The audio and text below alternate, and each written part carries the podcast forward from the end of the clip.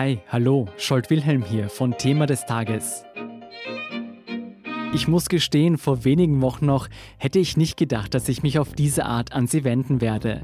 Von meinem Kleiderschrank aus unter landesweiten Ausgangsbeschränkungen. Echt merkwürdige Zeiten.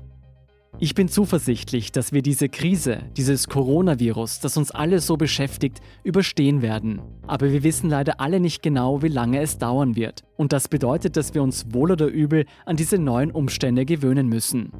Auch der Standard kämpft nun wie so viele Unternehmen, ganz offen gesagt, um seine Zukunft. Überall in Österreich geben unsere Redakteure und Redakteurinnen selbst unter diesen Bedingungen ihr Bestes, um sie weiterhin über die wichtigsten Ereignisse und aktuellen Entwicklungen zu informieren. Wir wissen, wie wichtig Ihnen genauso wie uns gerade jetzt eine fundierte und zuverlässige Berichterstattung ist.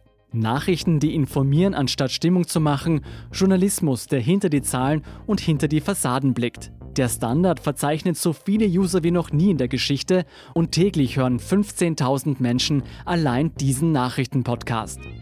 Wir sehen jeden Tag, wie der Bedarf nach unserer Arbeit steigt und gleichzeitig sind wir mehr denn je auf Ihre Unterstützung angewiesen. Um es gerade herauszusagen, das Coronavirus hat unser Anzeigengeschäft voll getroffen. Und die Werbung, die Ihnen all die Jahre einen kostenlosen Zugang zu unseren Inhalten ermöglicht hat, ist massiv zurückgegangen. Wir freuen uns daher gerade jetzt umso mehr über jeden, der für unsere Arbeit zahlt. Auf dst.at/supporter und abo.derstandard.at erfahren Sie, wie Sie uns unterstützen können. Wir geben alles, dass auch Thema des Tages Ihnen weiterhin jeden Werktag die Recherchen unserer Redaktion zu Ohren bringen kann. Egal, ob wir dafür in einem Wandschrank aufzeichnen oder in der Wohnküche schneiden müssen.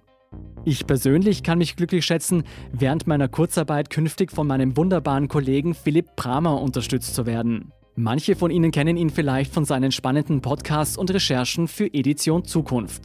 Philipps erste Folge Thema des Tages geht noch heute online und berichtet darüber, wie China es geschafft hat, das Coronavirus unter Kontrolle zu bringen.